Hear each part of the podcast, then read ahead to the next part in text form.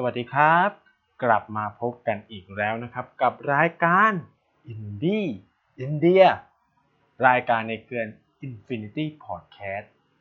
ที่จะมาบอกเล่าเรื่องราวเกี่ยวกับประเทศอินเดีย ในแง่มุมต่างๆ ให้กับคุณผู้ชมได้รับฟังนะครับสำหรับวันนี้ครับไนท์ก็มาจะมาบอกเล่าเรื่องราวเกี่ยวกับ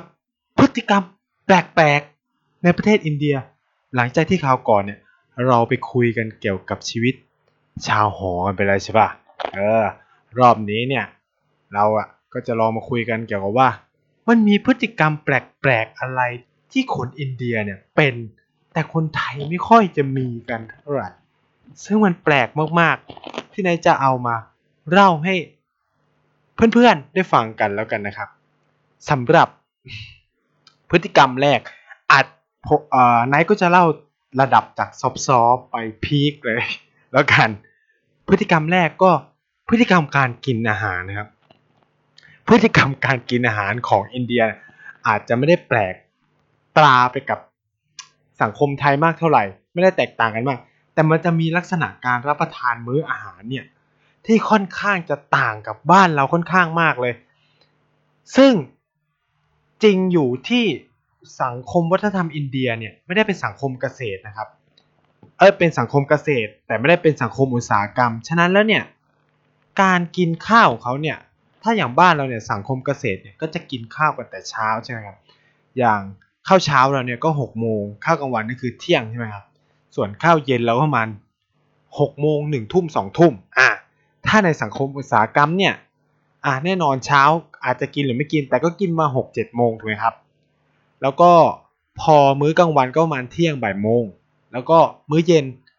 อาจจะกินดึกหน่อยอะสองทุ่มสามทุ่มอะไรว่ากันไป แต่สำหรับ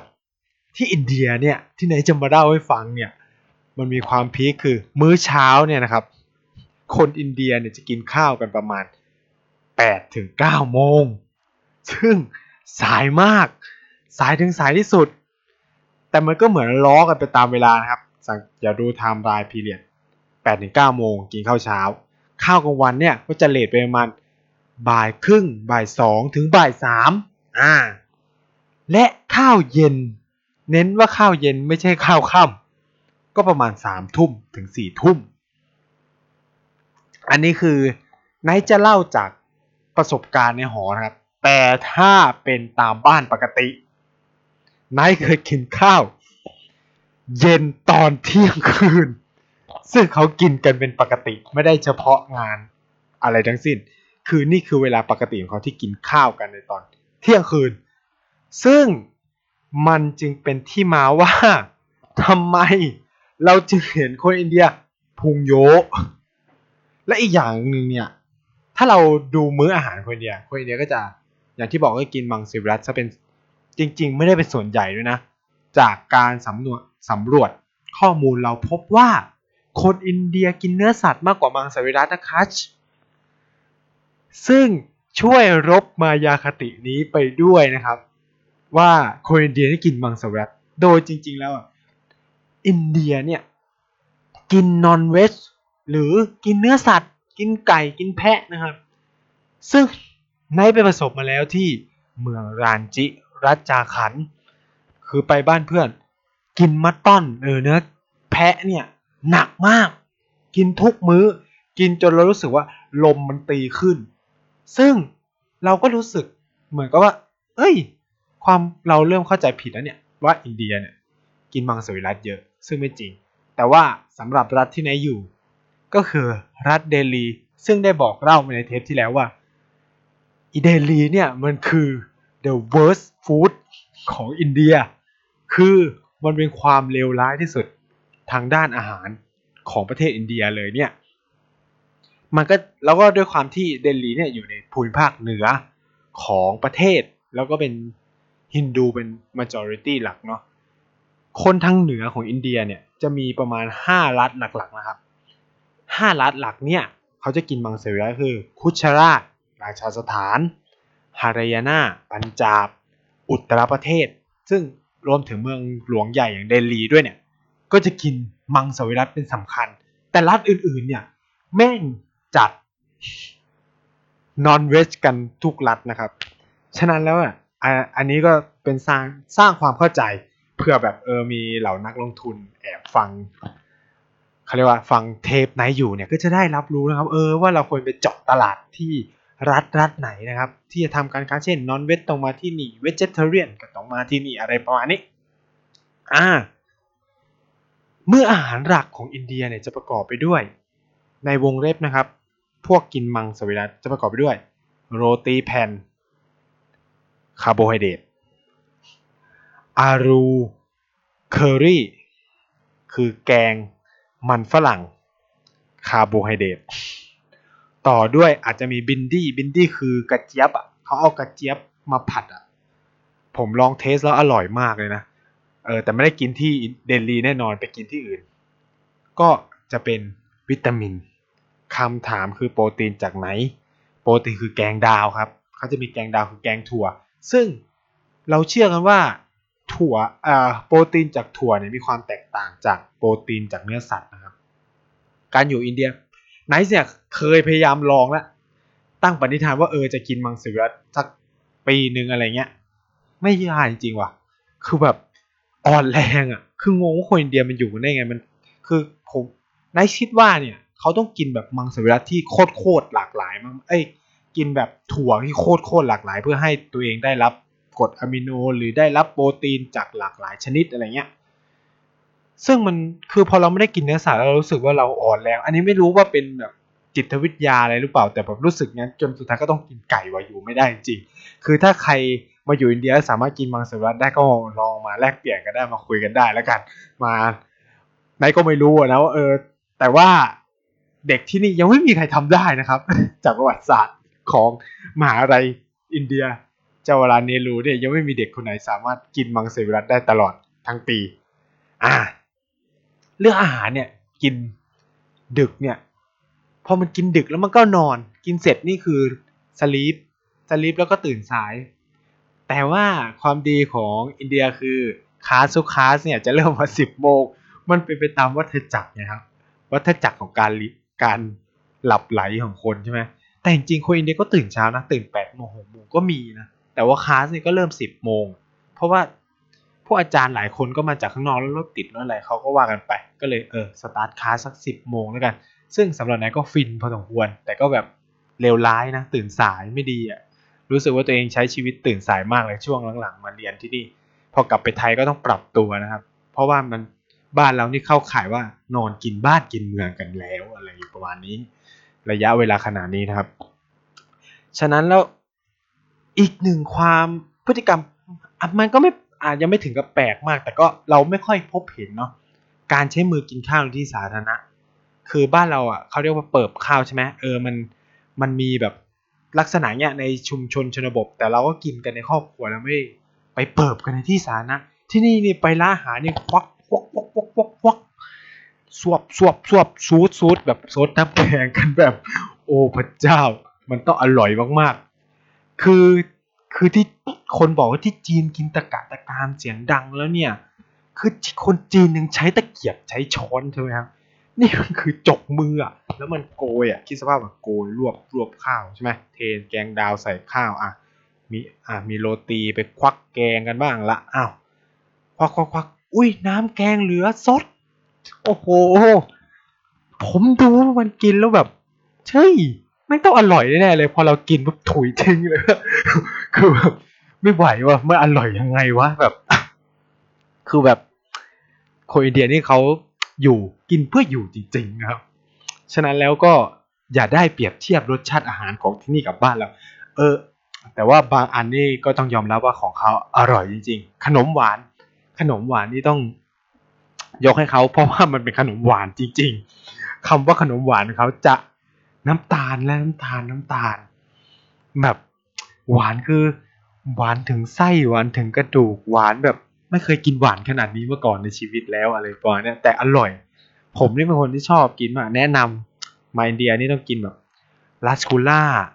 อ่า rasmalai gulab jamun นะของพวกนี้นี่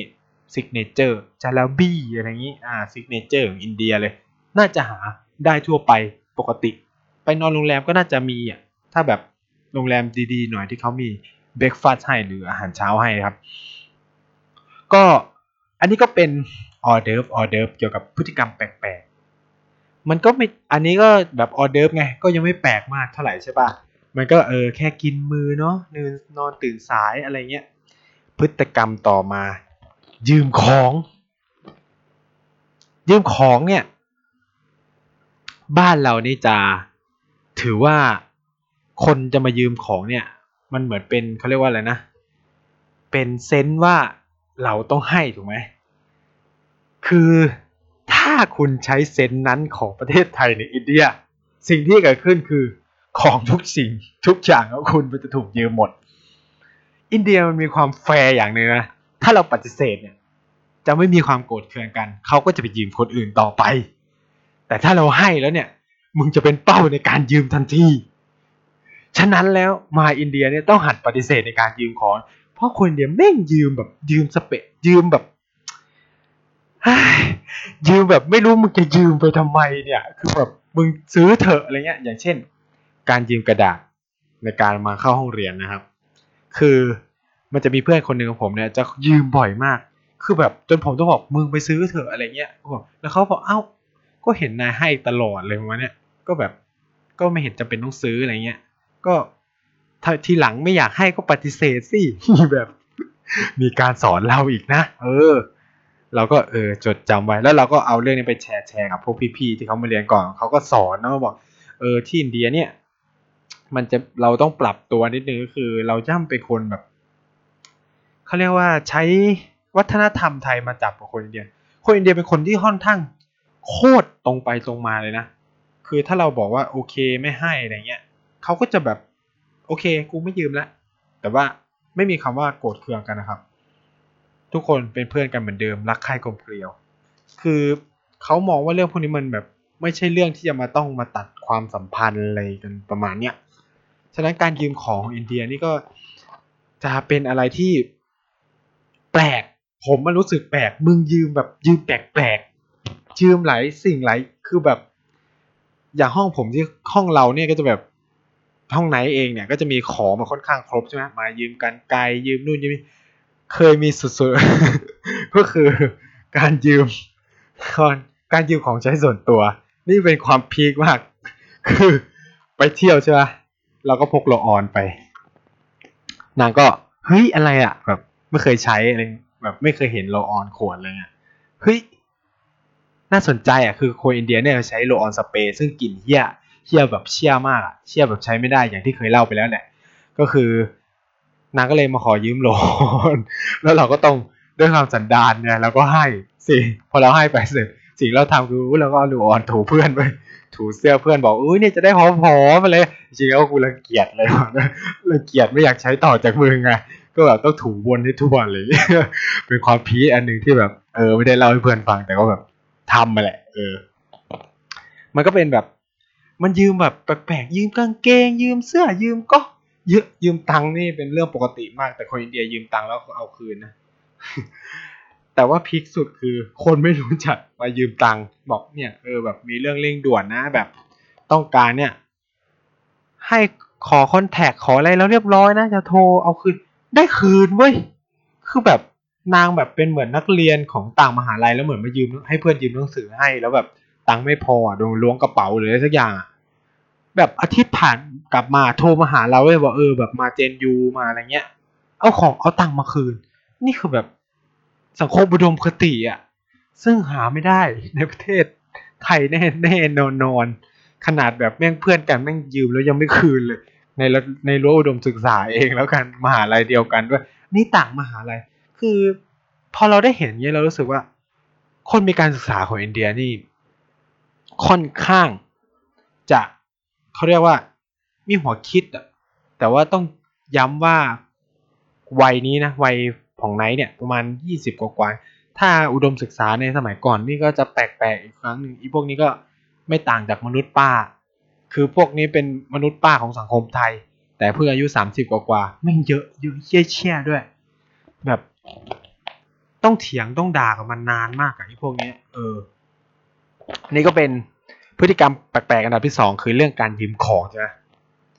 อันดับสามนี่เป็นแรงที่ยอดเยี่ยมขึ้นมาอีกระดับหนึ่ง มันเป็นอะไรที่เราต้องบอกเลยว่า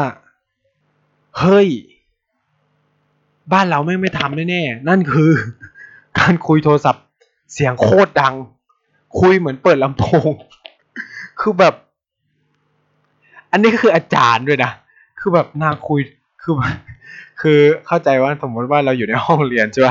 คือสมมติว่าอาจารย์ คืออาจารย์ก็บอกเราห้ามใช้โทรศัพท์ แต่ปัญหาคือพอโทรศัพท์เข้าอาจารย์อาจารย์แม่งรับเลย คือแบบความเท่าเทียมอยู่ที่ไหนไม่มีหรอกห้าม แต่ว่าก็คือด่าอาจารย์ได้แหละ เรื่องเรื่องคุยโทรศัพท์เนี่ย คือแบบมันจะแบบคุยอารมณ์แบบว่าเฮ้แบบคือคุยโทรศัพท์เราก็จะแบบแอบแอบคลิปเงียบใช่ไหมผมเด็กอยู่เต็มอะไรเงี้ยหรือแบบเราคุยโทรศัพท์ กับเพื่อนในห้องเรียนเนี่ยเรารู้สึกว่าเราต้องทำตัวเงียบมากเลยคุยที่ไหนก็ตามเถอะในที่สาธารณะเนี่ย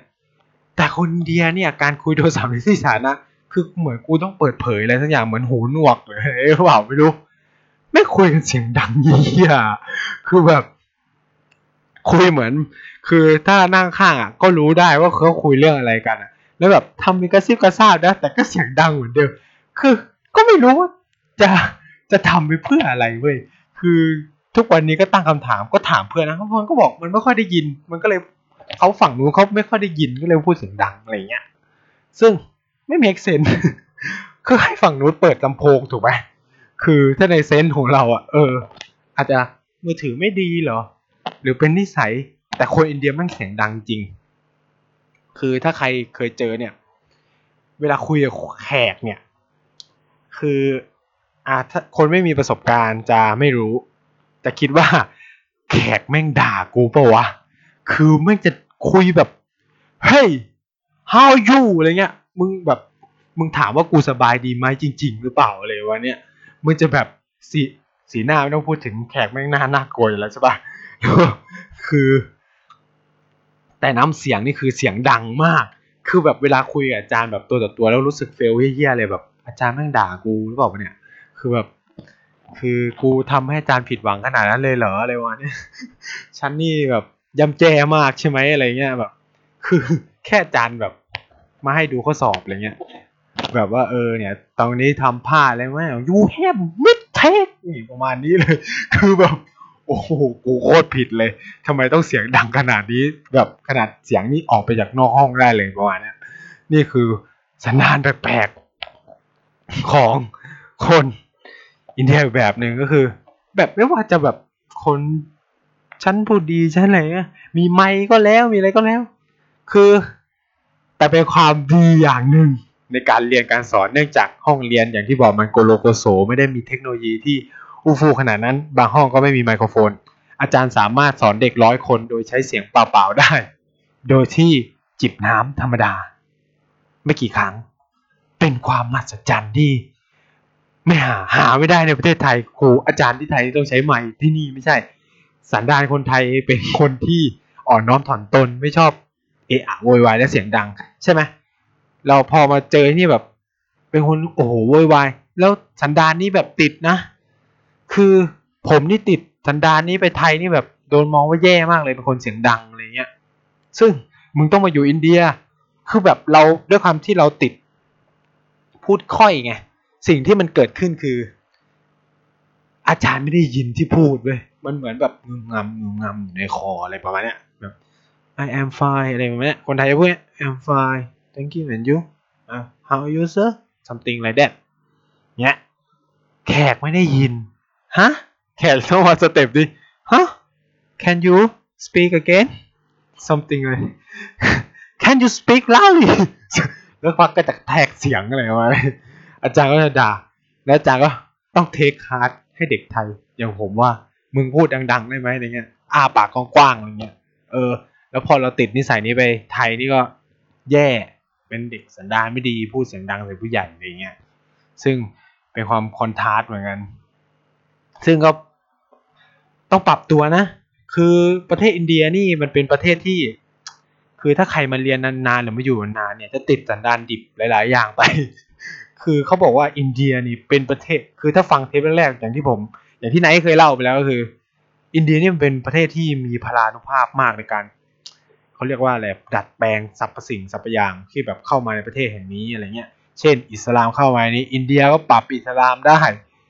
ศาสนาไหนเข้ามาในนี้คริสต์เข้ามาในนี้กูก็ปรับคริสต์ได้ สามารถทำทุกอย่างได้ ความเขาเรียกว่าเฮเจมอนิกหรือแบบความเป็นอำนาจนำของ วัฒนธรรมอินเดียนี่มันปรับคนได้จริง เมื่อคุณมาอยู่อินเดีย อยากคิดว่าอินเดียจะปรับตามคุณ คุณต้องปรับตัวตามคนอินเดีย แม้กระทั่งคนอินเดียไปอยู่ไทยก็ตามสันดานคนอินเดียก็ไม่เคยเปลี่ยน ไม่สามารถปรับปรุงอะไรได้ เพราะว่าอย่างที่บอกไง อังกฤษเนี่ยมาอยู่อินเดียเป็นร้อยสองร้อยปีนะสันดานคนอินเดียม่งก็แย่เหมือนเดิม ไม่ได้เก่งเปลี่ยนแปลงอะไรทั้งสิ้นเลย ฉะนั้นแล้วก็ อย่าหวังว่าคนอินเดียจะเปลี่ยนให้เราอะไรประมาณเนี้ยจงหวังว่าเราจะเปลี่ยนอะไรให้กับคนอินเดียดีกว่า แล้วก็เราจะเปลี่ยนตัวเองยังไงให้เข้าเขาให้ได้ดีกว่าอะไรอย่างนี้ นี่ก็คือ เรื่องการคุยมือถือ สันดานต่อมา ซึ่งเป็นกันทุกคนไม่ว่าจะผู้ดีมีจนยากแค้นแค่ไหน คือสันดานมนุษย์ป้าของสังคมไทยนั่นคือการขี้แทรกขี้แทรกแบบขี้แทรกขี้เหี้ยเลย คือแบบแถวยาวมากอะแม่งก็หน้าด้านแทรกจริงนะคือแบบ คือจนเราต้องเขาเรียกว่า อินเดียมันสอนให้เราโหดร้าย พอแทรกกูต้องด่า ไม่รู้เป็นคือแบบมึงเป็นอะไรวะ คือแบบ มันต้องให้ด่า มันถึงจะแบบด่าด่าแล้วแบบนิ่งด้วยนะ เป็นความสันดานเหี้ยมากเลย ของคนคนที่นี่แบบ คือเราด่าแบบ ด่าแบบบาบาเลียนมึงบาบาเลียนแบบ do you have do you see a kill something อะไรเงี้ย คือแบบ แล้วแบบเฉยอะ คือแบบ ไม่เข้าใจ จนแบบเราต้องตะโกนสันดานอินเดียมา ต้องด่าเสียงดังเว้ยพวกคนอินเดียมันจะมีอ่าเป็นพฤติกรรมแปลกๆอันดับที่สอง ซึ่งไม่ได้ต่างจากไทย แต่ว่ามัน up level นั่นคือไทยมุงอันนี้เป็น trick สำหรับใครก็ตามที่ประสบเหตุ อะไรก็ทั้งสิ้นในประเทศอินเดียครับ เสียงดังนะครับ ต้องเสียงดัง เสียงดังแล้วเรียกคนช่วย เรียกตะโกนเสียงดังให้ได้มากที่สุด ให้คนมามุงสุดท้ายเราชนะแน่นอน แต่ว่าถ้าเราผิดนี่เราแพ้นะครับ แต่ถ้าเราคิดว่าเราถูกนี่ เสียงดังไว้ก่อนชนะแน่นอน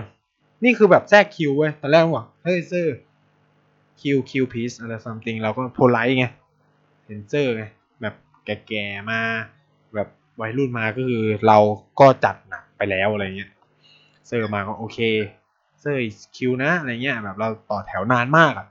มือดีมาแทรกเว้ย madam เหมือนกัน madam ก็ขี้แทรกแทรกกันเป็นนิสัยใช่ปะจนเราต้องด่าแบบเฮ้ยแบบฉันมารอนานนะทำไมคุณทำนิสัยแบบนี้อะไรเงี้ยคืออันนี้มันเป็น trick ที่เพื่อนผมสอนเว้ยจริงๆแบบเราก็มาแรกๆเป็นเด็กใสๆไงปล่อยให้มันแทรกคือบ้านเราอะมันการแทรกอะ มันแทรกไม่กี่คนไง คือคนแก่มาแทรกเนี้ยเราก็โอเคใช่ไหมล่ะ คือโอเคแบบให้ปลาเขาก่อนอะไรเงี้ย คือยังไหวเนี่ยเราคนจิตใจดี เพราะว่าคนไทยเนี่ยมันไม่ได้แทรกเยอะขนาดแต่ให้คิดสภาพคนพันคนร้อยคน ทุกคนจะแทรก ทุกคนมีจิตใจที่จะแทรกหมดทุกคน โดยที่ทุกคนไม่มีจิตใจที่อยากจะต่อคิว ในขณะที่คนไทยเออเขาเรียกว่า คนไทยสิวิไลขึ้นมาแล้วนิดหนึ่งมีความเจริญขึ้นมาแล้วก็คือ เราเริ่มต่อแถวมากขึ้นอะไรเงี้ยสิ่งที่ผมหาคือ มันมีเพื่อนญี่ปุ่นเว้ยมันแบบ เป็นคือเข้าใจสไตล์ญี่ปุ่นปะมันจะแบบ มันไม่ปากไม่เสียงอะ่ะ คือ แล้วมันก็ปล่อยให้เขาแทรกไปอะไม่ว่อันโนอันโนอะไรของมันอยู่นั่นจนแบบเราต้องไปลากมันมา ให้มันมาอยู่หน้าเราแบบ ไม่ด่าเลยนะว่าเราทำไม่ถูกแบบทำเนี้ยเออแบบไปซะว่าผมผมก็เลยต้องด่าว่ามึงอะทำอย่างนั้นไม่ได้กับประเทศเช่นนี้คือ อย่าใช้วัฒนธรรมของบ้านมึงกับประเทศแห่งนี้ เด็ดขาด ไม่งั้นมึงจะอยู่ในเมืองนี้ไม่ได้อะไรวะเนี่ยคือด้วยความที่เราอยู่มาปีหนึ่งแล้วนางคือแบบลุงนี่ก็เพิ่งมาเป็นคือมันก็มานานแล้วแหละ แต่แบบ ก็ยังมีความญี่ปุ่นอยู่ญี่ปุ่นก็ญี่ปุ่นจริงนะคือแบบ แต่ว่าก็ชอบเขานะ คือแบบ คือมันทำได้เห็นว่าวัฒนธรรมญี่ปุ่นมันเข้มแข็งขนาดไหนแม้เขาจะออกไปข้างนอกนี่เขายังแบบแต่สำหรับประเทศไทยแล้วก็นะ เราจะไม่พูดแล้วกัน ฉะนั้นแล้วเนี่ยเรื่องขี้แทรกเนี่ย เป็นทิกนะครับ ใครมาแทรก ในวงเล็บประเทศอินเดียด่าแม่งเลยด่าให้มันอายและด่าให้เขามุงด่ายังไงก็ได้ให้คนมุง ถ้าคนไม่มุงแพ้ และถ้าไม่เสียงดังแพ้ และถ้าคุณยอมก็คือจะยอมต้องยอมทุกคน เพราะมันเห็นแล้วว่าอีนี่อ่อนแอคือทำไมผมจึงพูดอย่างนั้น มันไม่ใช่ว่า เอ้ยมันทำไมถึงเอาเรื่องไม่ดีมาทำเป็นเรื่องดีครับ จริง ๆ เป็นเรื่องสิทธิของเรานะถ้าเรามองจริง ๆ ในสังคม คือเอาจริงๆสันดานเนี่ย ตอนกลับไทยไปประมาณสามเดือนติด อนนั้นโดนแทรกตอนแรกเหรียนที่ BTS ผมไปด่าเว้ย คือแบบเรานี่แบบไปด่าเขาเฉยอะแบบบอก แต่ว่าไม่ใช่ด่าแบบด่าแรงๆอะไรเงี้ย ก็แบบประมาณคุณก็แบบคุณป้าครับแบบ คนต่อคิวอยู่นะครับ นี่คิวนะครับ อะไรประมาณเนี้ยเราก็พูดแบบโพลไลท์แหละ คือแบบแต่คนไทยแม่งดีไง คนไทยแม่งแบบหน้าบางเว้ยโดนคนทักท้วงโอ้ยกูอายชิบหายเชี่ยกูต้องไปแขกไม่ใช่ต้องด่าแรง ต้องด่าแบบเชี่ยบาบาเลียนอันอิดูเคชันอะไรวะนี่ต้องด่าแบบเหี้ยแบบ จนทุกคนต้องสนใจว่าไอ้เชี่ยที่เป็นอะไรต้องด่าคนแรงขนาดนี้อะไรประเนี้ยเออ แบบเนี้ยโหกูต่อคิวตั้งนานแล้วอะไรเงี้ยมึงมาแทรกนี้ได้ไงเออแบบด่าเอาไปเสียงดัง นี่ใช้มาเดียวใช้นะครับ ห้าม ห้ามแบบเป็นคนอ่อนแอครับ อยู่ที่อินเดียต้องสตรอง ผมมาปีแรกนี่อ่อนแอพ่ายแพ้ไป มานี่ต้องสตรองมากๆ คนจะมาอยู่อินเดียนี่ต้องโคตรสตรอง ฉะนั้นแล้วอย่าเป็นคนอ่อนแอทำไม คนไทยมีแค่หกสิบล้านคน แต่แค่เดลีรัฐเดียวเนี่ย มันก็เกือบสามสิบล้านแล้ว ยังไม่รวมรัฐอื่น ๆ ที่มันหนีเข้ามาทำอะไม่ได้หนีดิมันเข้ามาทำงานอย่างเช่นอุตรประเทศนี่ก็ป้าไปเกือบห้าสิบล้าน กือบเท่าประเทศไทยแล้ว แล้วซึ่งรัฐพวกนี้มันเข้ามาทำงานในเดลีเยอะมากครับ ฉะนั้นแล้วเนี่ยห้ามยอมคือห้ามยอมอะไรเด็ดขาด เพราะว่าคนอินเดียก็จะไม่ยอมเหมือนกันนะครับ เพราะว่า